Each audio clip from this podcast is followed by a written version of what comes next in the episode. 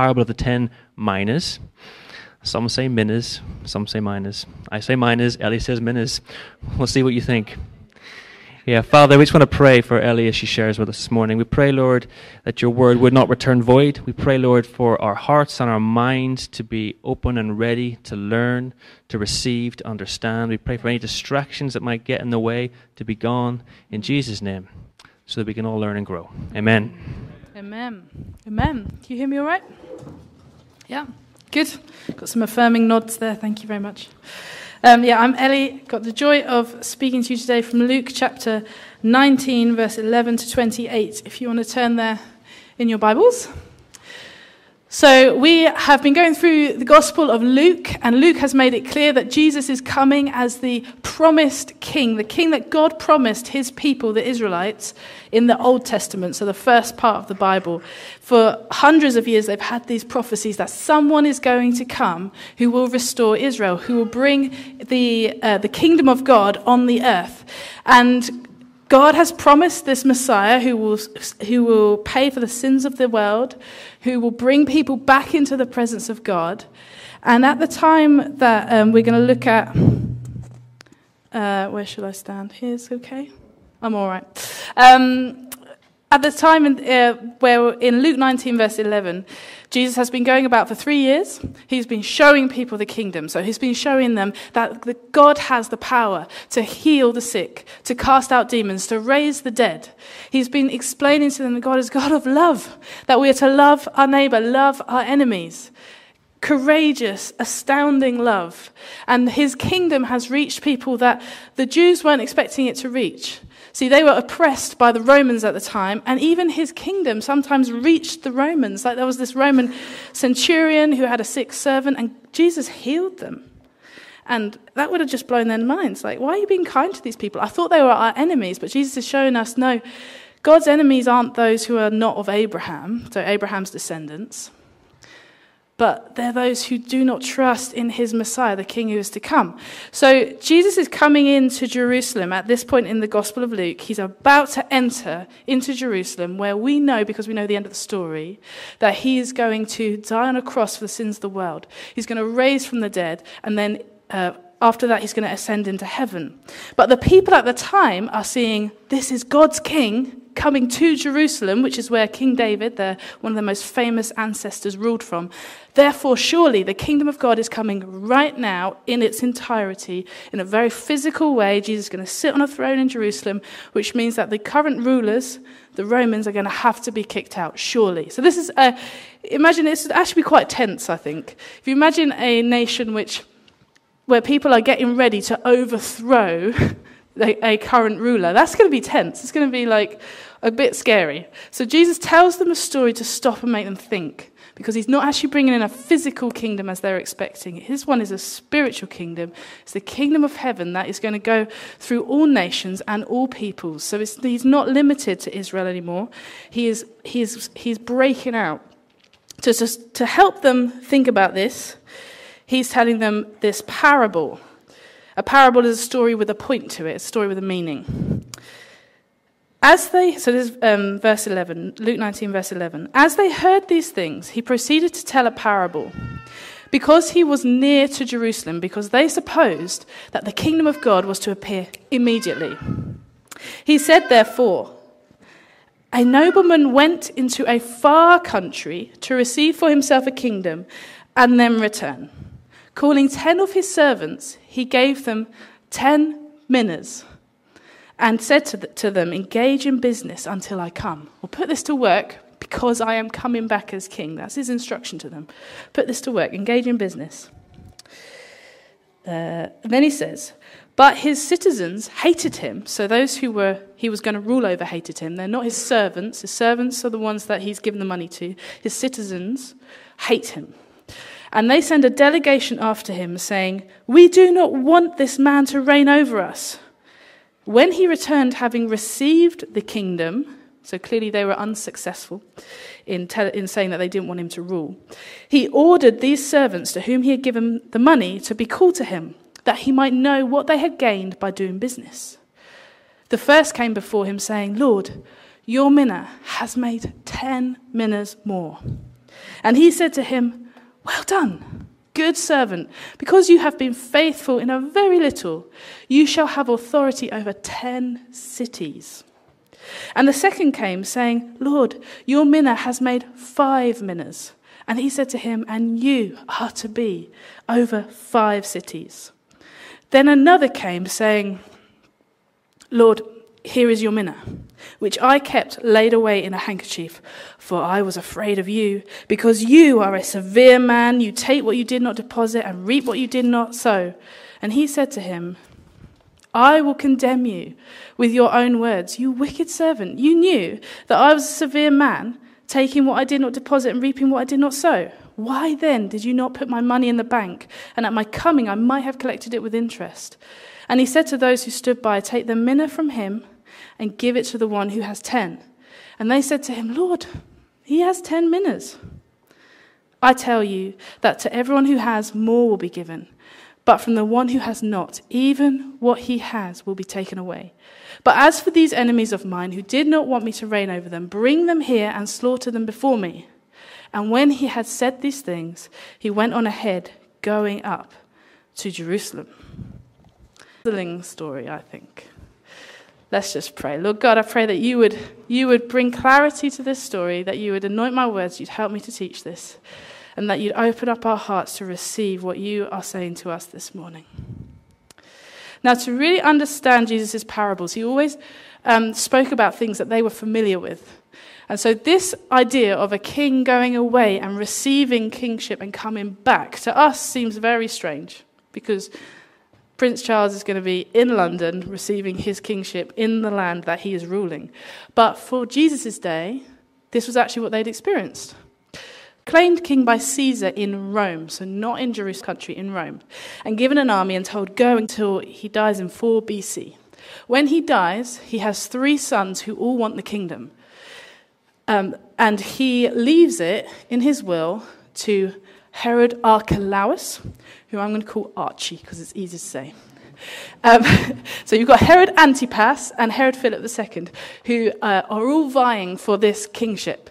So Archie then, um, he takes up his seat in Jerusalem. He's like, My dad wants me to be king, so here I am as king. But he does some terrible things to the people. They hate him. He goes away to Caesar because he doesn't actually have authority to rule there unless Caesar gives it to him. So he goes away to Caesar. Caesar's heard that the people really don't like him. And in the Roman Empire, that was actually not good news because if there was a rebellious group, that was bad news for Rome. A peaceful group could flourish, it could feed the army, you know. So Caesar wasn't happy that he'd been so harsh to these people. So he doesn't send him back as a king.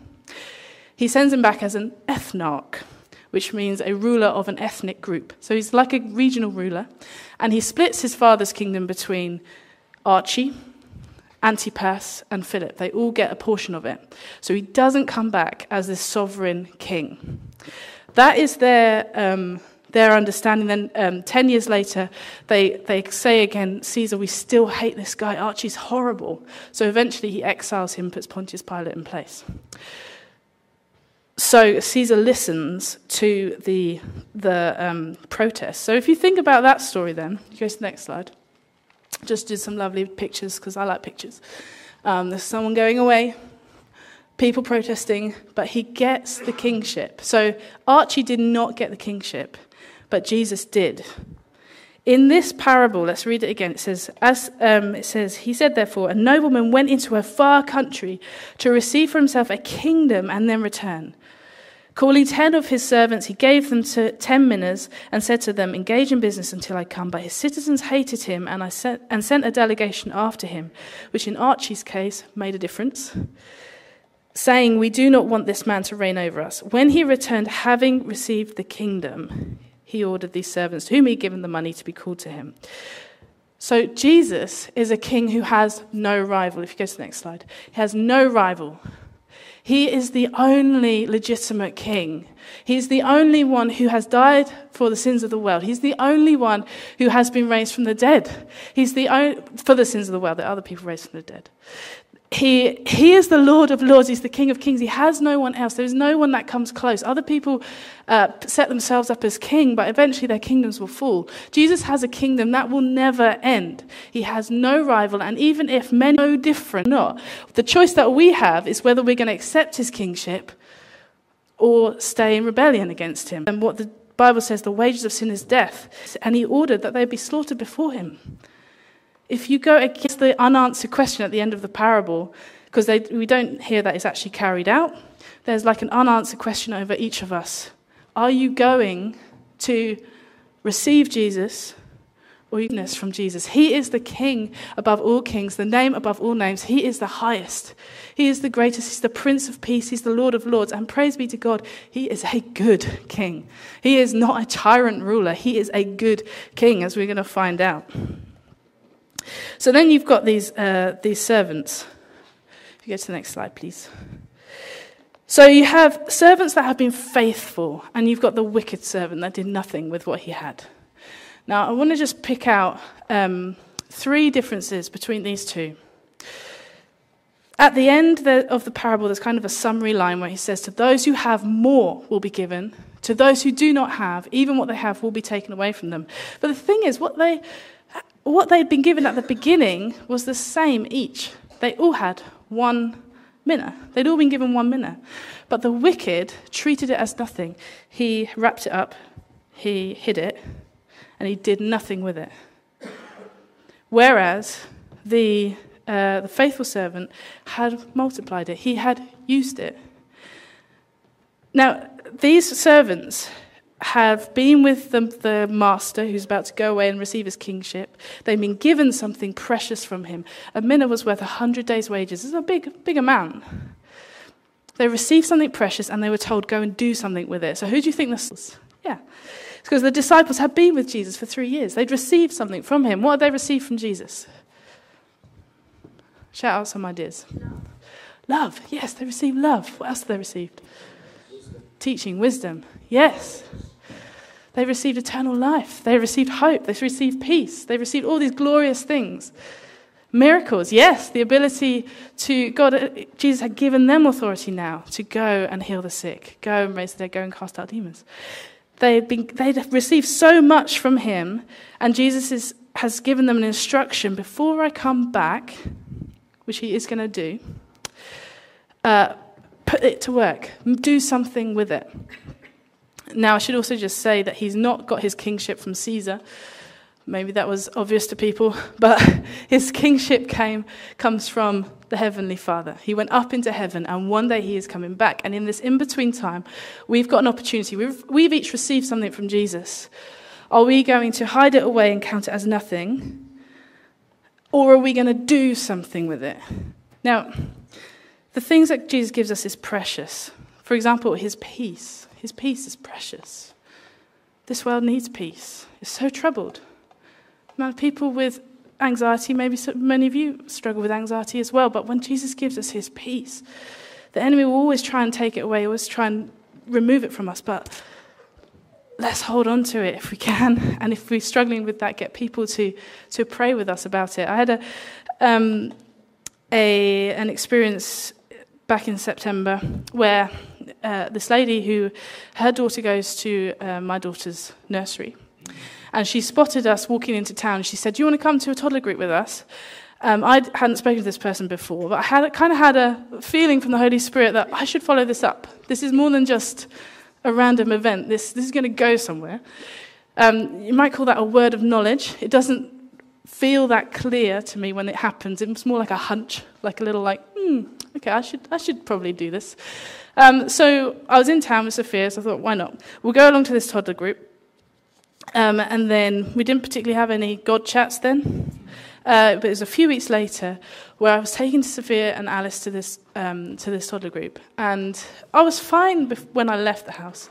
And I go through town, and it's like it just felt like everyone in Bury was angry.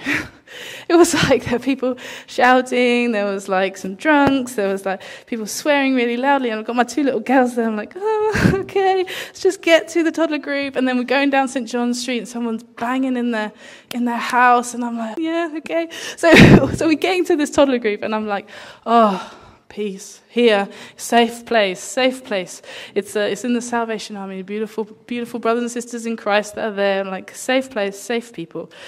And, um, but I was still feeling frazzled, so I said, God, I feel frazzled. This has all happened. I release my anxiety in the name of Jesus. I pray that prayer a lot, by the way, probably every day. I release my anxiety in the name of Jesus. I receive your peace. Then I come um, just just out into the into the group, and uh, my friend comes in. She goes to me, Ellie, you're always so peaceful. How do you do it? And I literally just been like, Ugh. and so, I, and then I had an opportunity because I'd protected this, this thing that I knew God had given me, give me his peace, I had an opportunity to share with her. And I, I knew in my head, I was like, well, I could just laugh this off, or I could actually be honest and say, well, actually, I just prayed. And Jesus, Jesus helps me. and so I said to her, she, I prayed. And so then we had this conversation about where she's at with faith. And um, it, was, it was just a beautiful opening. But the things that God's given you are so precious, the world so needs them. And they can multiply in people's lives. So another um, Another difference between the, the wicked and the faithful is the wicked acted out of fear and he hid what associated him with the master. Now, he says at the end that he's afraid of the master, but if you think about it, the citizens where he was told to go and do business, they all were saying, We hate the, this nobleman, don't let him be king. So they are hostile. It's a hostile place that these servants have, have been told, Go with what I've given you, go and do business. So those who are faithful to actually use what, what he'd given them in that place, they would have to be courageous. They'd have actually had to stand up and say, Yes, this is my master's money, and I'm going to do business with this on his behalf. That risks persecution. It risks being laughed at. It risks people saying, No, I'm not going to do business with you because I don't want him to rule over us. So the, the, um, the wicked hides every association with the master, and the faithful actually are courageous and do something with it. Now, when I was a child, um, in my teenage years, I loved a song by Paul Oakley that was, I'm unashamed and unafraid. I will choose to wear his name in a so full of hate. I will choose to live his way. I love this song. I could dance about to it in church, in my living room at home, in the Bible conferences. I, you know, it was like, yeah, I'm unashamed of Jesus. But I also knew in my head as I was singing it, I don't always feel this way. like when I was in school, I sometimes I was afraid. I was ashamed. People would start mocking Christ, and I'd be like, uh, I kind of want to hide the fact that I'm with him. Um, and I'd had this tension of, I want to be unashamed, but actually sometimes I am scared. And it happens even now. So the other day I was in, um, in nursery and the lady there just started opening up to me that she had long COVID and there was nothing that, um, that anyone could do about it. And I wish I could tell you that I said to her, Actually, there is. Jesus can heal you. I'm going to pray for you. I didn't say that though. In my head, I was like, Oh, I should offer to pray. Oh, there's a lot of people around. Oh, I kind of just, I just want to get home. I, and I just did nothing. I just did nothing. I just walked out. And then afterwards, I'm like, Oh, why? Why didn't I share with her the precious thing that I had from Jesus? And that happens to me. But now, what I've learned to do when that moment happens and I feel like, oh, why didn't I do something? Instead of letting the enemy come in and say, Well, you're rubbish, aren't you? What a disappointment. I mean, you've got that and you did nothing with it. How terrible. That is, that's Satan. He's the accuser. Instead, now I shut that off. I'm like, I bind every ac- accusation in the name of Jesus. And I just pray, Lord God, next time you give me an opportunity, because I've learned He is so gracious, He will give you another opportunity. Next time, Lord God, I know I'm scared, but I know you can give me courage. So give me courage to take it. Give me courage to take it. So instead now of becoming like all doom and gloom or I'm a terrible person, I never share my faith, I use it as a prompt to say, Lord God, I'm reminded again that I am afraid, but I know that you can help me. And so I turn it to prayer. And then a couple of days later, um, I woke up from, I had this dream about, uh, in the dream, there was this thing that was like a false religious spirit that was pretending to bring blessing, but it wasn't. I didn't know who it was for. And I went to this, um, this play group again. Was, I have all my God moments in playgroups, it seems. Um, it's the place to be. Um, I went to this playgroup again, and this lady uh, who I'd been getting to know, I just had, again, I had a little a word of knowledge or a hunch, like a, actually, J. John, who's a pastor in the Anglican church, he calls it a quiver in your liver. I quite like that. The quiver in your liver, of like, hmm, I think there's something about uh, I think something about her husband. I need to ask her about that and whether or not he has a faith. So I did. I said to her, I asked her um, what was going on, and she said, um, Well, he used to believe, but now he's kind of got involved in this other religion.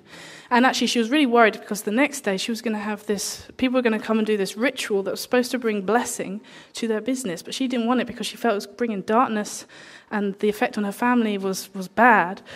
But she didn't know what to do about it. And I was like, Oh, I had this dream this morning, and it was exactly about that. And so I, shared it with her. I prayed for her. She came to me the next day at nursery, you guys guessed it, um, where all these things happen. Uh, and she said to me, she said, Ellie, oh, God tell you, that, that ritual didn't happen. I phoned them up about something else, and then they were like, Do you feel pressured for us to come round? And I was just like, Ooh. And they said, No, don't worry, we're not going to do it because we're going on holiday tomorrow. And so I was they just didn't come. And then she had this great conversation with her husband, and she just said it feels so much lighter than it did before. And the hope of God, the peace of God, had just broken in. It was amazing. But that's because God gave me courage, right? Because I could have easily been like, oh no, I know I've got this quiver in my liver, but I don't want to do anything on it.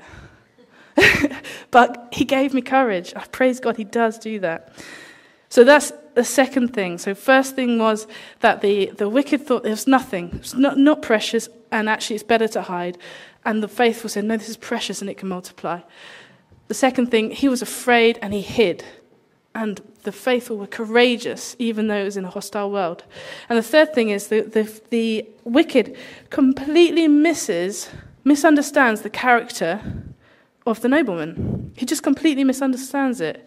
He thinks it's going to be flattering to say to him, Oh, I'm scared of you. You are so strong. You just take what wasn't yours. Yeah. Like, it doesn't matter what I've done for you because actually you're the king now. You just go and take it. And the nobleman's like, or the king rather, it's like, that's not, that's not me. That's not how I operate. And then he condemns him with his own words. He's just misunderstood the character of Jesus. Whereas the faithful one has have believed the words of Jesus. He said he was coming back as king, so they have lived in a way where they are putting that into practice. They're saying, right, I'm living in a way where I know he's coming back as king. He's going to expect something from what he's given me. I'm going to believe his words. I'm going to build my life on them, like we, we sang earlier.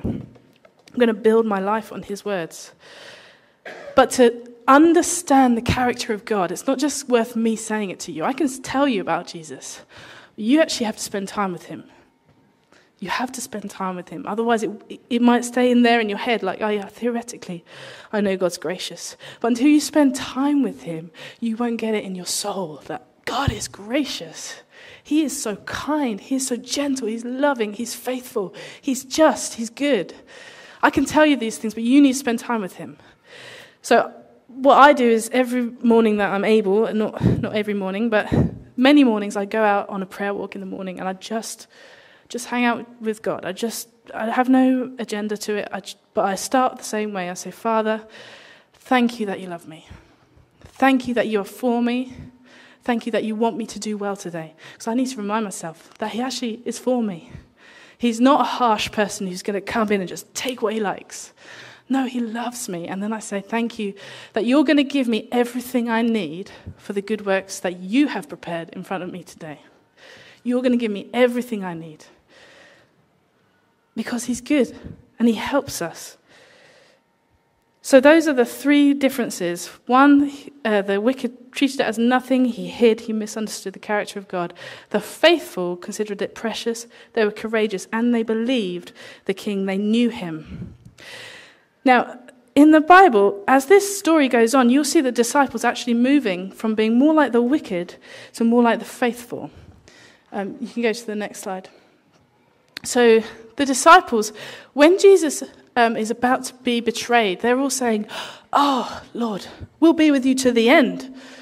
I'll give up my life for you, Jesus. I would never betray you. And then when actually the soldiers come and arrest him, they all scatter. They're afraid. They're like me in the nursery.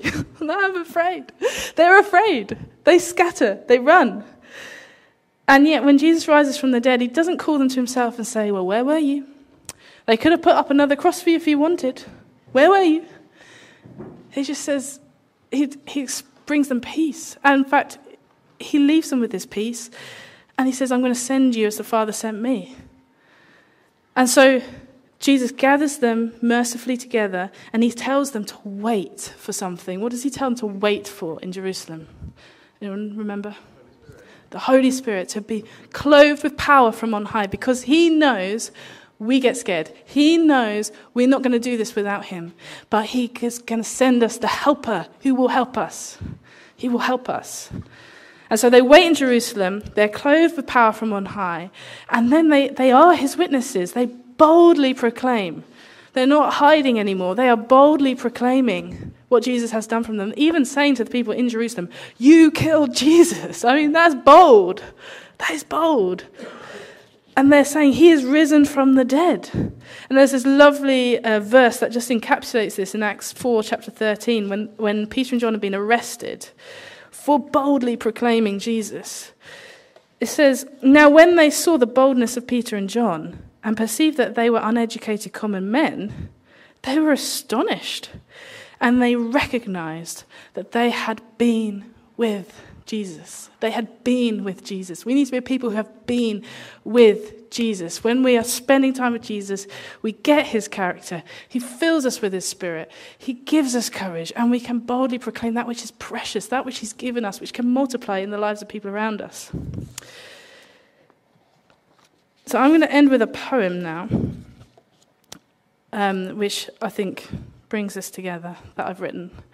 I'm going to ask um, Lou kindly to come up after I've, after I've read this poem. You can start playing your song, and we're just going to um, spend some time listening to Jesus. Because I believe that the Holy Spirit wants to anoint us with his power for boldness today we can confess before Him, actually, I, am, I do get scared. I get scared in the workplace. I get scared in school. I, wherever you are, I get scared. But God, you can give me courage. I believe He wants us to give courage this morning. He wants to give us His courage this morning. The other thing I believe He wants to do is if you feel continually like you are a disappointment for God, to God, you feel like, oh, I keep messing up. God can't possibly be pleased with me. Whenever you don't share your faith, you're like, oh, I'm sorry. I know, I'm rubbish. I think God wants to break off that from you this morning because it's not true. He says to you, I love you. I love you. And he hates the accuser who would continually tell you you're a disappointment to God. He would say, No, don't you dare tell them they're a disappointment to me. I love them with an everlasting love. I gave my life for them, and I'm going to help them. They are not a disappointment, they're my precious people.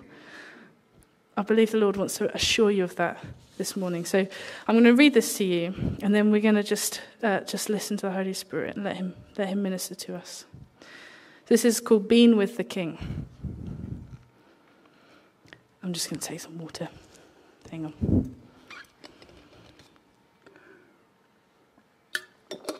Lord Jesus, I just pray that you, whichever part of this needs to land in our hearts, in each person's heart, would just land, Lord God. Holy Spirit, just open us up to your scripture, Lord Jesus. Thank you, Lord. Being with the King. The Holy Scriptures testify to a king who opens blind eyes. But to really see what he is like, you have to spend time with him. So each morning I have a choice. In the silence before the noise, will I heed the gentle whispered voice that calls me to the king? And every time I do, I find a God that cares about my life, a God who wants to be with me, and I want to be with Him. Those times when night is far too short and pillow seems to hold me fast, a king, uh, sorry, I'm grateful that your persistent call lifts up my eyelids at last, and I go and find you, knowing strength and everything I need today is received as we walk at length and bleary eyed and honest pray. As I open up my heart in prayer, I realize He's already there. It's like He's been waiting to share. The truth of who he is in this precious moment with me. And you know who I found this king to be, leaping into the present from history? He's a God of justice whose mercies never cease, and he's kind beyond my wildest dreams. He's a king who continually serves the weak, not as a one off for publicity, but always and consistently laying his life down for the least. He's the first and the last, beginning and end, mighty God and closest friend. Earth rejoices, heaven sings for the God of hope, the Prince of Peace. He satisfies his children with all good things. He feeds the hungry. He sees the unseen. He touches the untouchables and makes the desert sing. The barren wasteland he turns into springs. This, the power of the King and the light that he fans into flame as we tread that long grass in prayer each day glows warm and bright till evening because I've been with the King. Sometimes people will remark that while the world seems to grow dark, yet in us there's an enduring spark. But here's the simple thing it's because we've spent time with the King. And he's shown us what he sees from his throne over history, and he tells us not to fear because he knows what will be. Yet there are times when I am afraid to stand tall and wear your name. For fear of what other people say, forgive me, Lord my King. Give me courage to run the race and not to fear the hostile face, but to sh- not to shrink back, but to make it plain that I am a servant of the King. All that you entrust to me, I pray that you will help me learn to invest unashamedly in expectancy of the King's return. As you come in glory at the last, all people present and people past will give honor and worship him, Jesus Christ, our King, for by him and for him all things were made. He is the name above every name. The kingdom, the power, the glory are his. He's Jesus Messiah. He is King. And on the day of your coming, I pray it might be clearly seen that my whole life has been shaped by this. I have been with him. Amen. Amen. Would you stand with me? Thank you, Jesus. Thank you, Jesus. Thank you, Jesus. Holy Spirit, I just thank you that you love being with us. I thank you that we get to be with you, that you want to show us what you're like. You don't want to keep yourself hidden from us. You want us to know the character of God, to be courageous in our knowledge of the character of God. The Holy Spirit, we just invite you to speak now to each person. Lord God, just speak to us, Lord Jesus. We will quiet our hearts before you and just listen to that voice. If you don't know how to pray, just start praying, God, show me who you are. Just pray that in your heart. Show me who you are. And let's just see, see what he says. Thank you, Lord.